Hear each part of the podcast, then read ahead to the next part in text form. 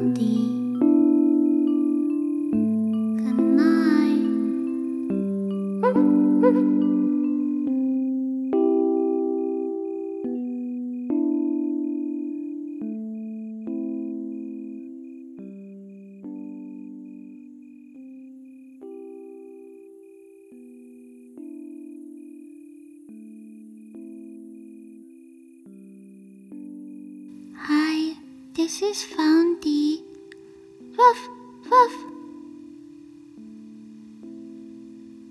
I hope you guys had a great day.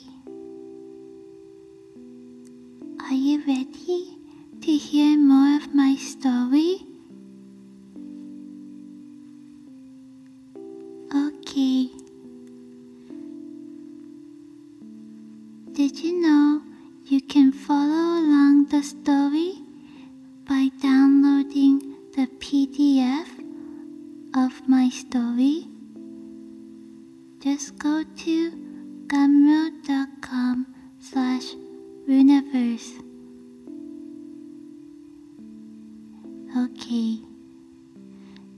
So, here it is. The tale of Peter Rabbit and Foundy. Part 2 Peter and Foundy nodded in agreement. As they passed the gardens, Mr. McGregor gathered some radishes and offered it to Peter. Then he got some parsley and gave it to Foundy. Mr. McGregor patted Peter and Foundy on the head and said, Dear, dear, my friends, you worry. We'll find Father Rabbit in no time. Peter wasn't so sure, but he hoped that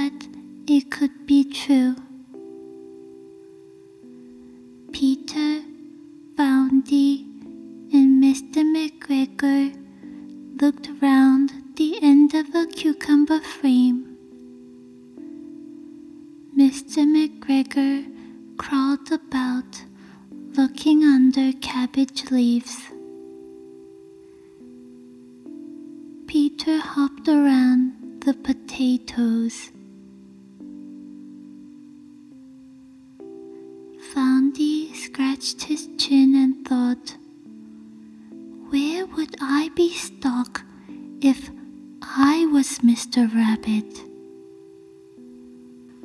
Going around the bushes, Foundy found Mr. Rabbit's blue jacket with large buttons stuck on a gooseberry net.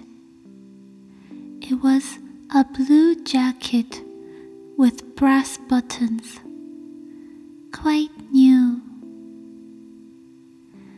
I found Mr. Rabbit's jacket, shouted Foundy.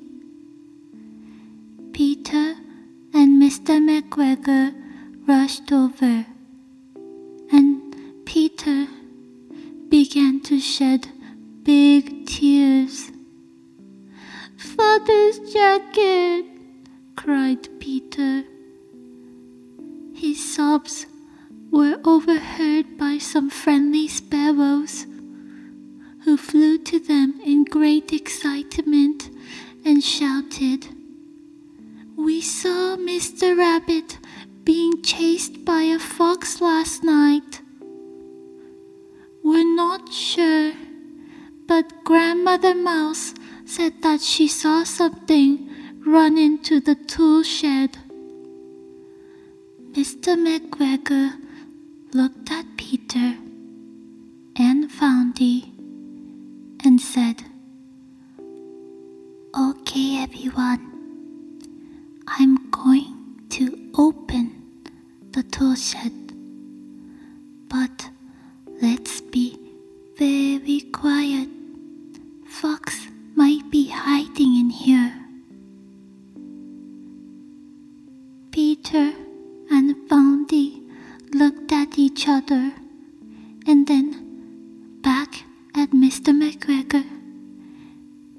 they nodded and trembled with fear. Mr. McGregor took the lead and opened the tool shed.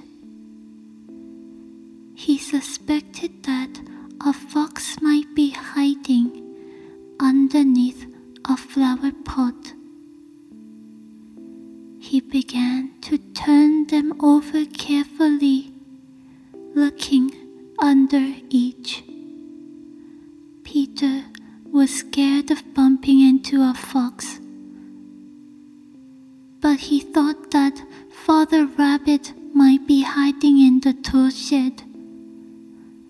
That's what he would do if he was chased by a fox.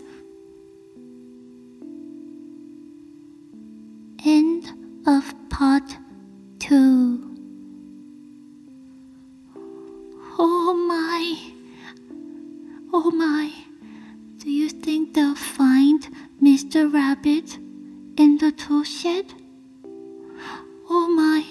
What if there's a fox instead? Oh, what a frightful, frightful thought. Well, I'll have to tell you the rest of the story next time. But I hope that you like this story. If you can't wait until next time, you can always download the PDF.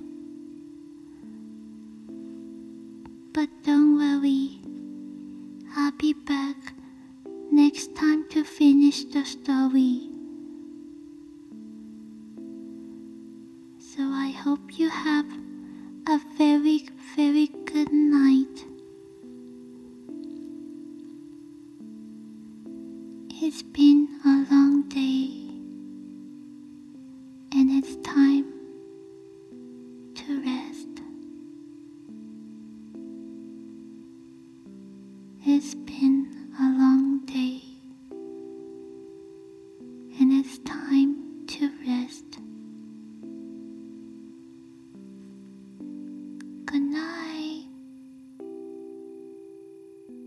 Ruff, ruff.